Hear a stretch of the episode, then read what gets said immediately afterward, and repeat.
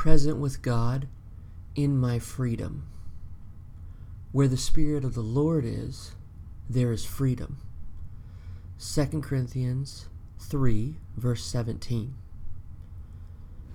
We fear that if we let go, we will fall, but it is only by letting go that we will be truly free.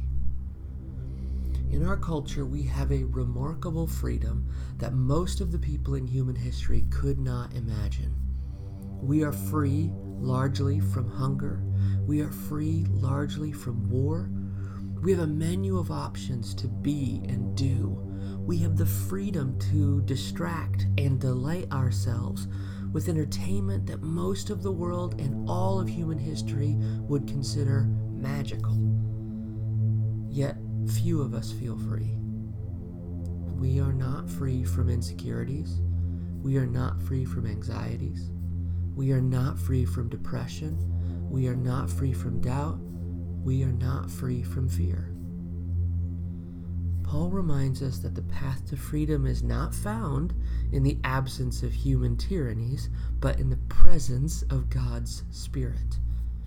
The closer we align ourselves with the movement of God's Spirit, the more we will be released from our distractions and freed to live the life we were created to live. Being intentionally mindful of the Spirit calms our anxious soul and focuses our freedoms to God's glorious purpose for our lives.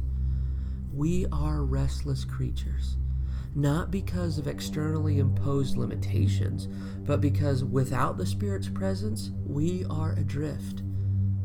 God intends for us to be His agents of universal and eternal creation restoration how could we be satisfied with our meager distractions? Being in the presence of God releases us to be truly free. And in that freedom, we find the purpose for which we were made. Make some time to be present with God. Ask that He would make you more aware of the presence of His Spirit. Ask that the Spirit would release you to live in the freedom for which you were created ask God to calm your anxious heart and inspire you toward the glorious purpose for which He made you. Listen to how He responds.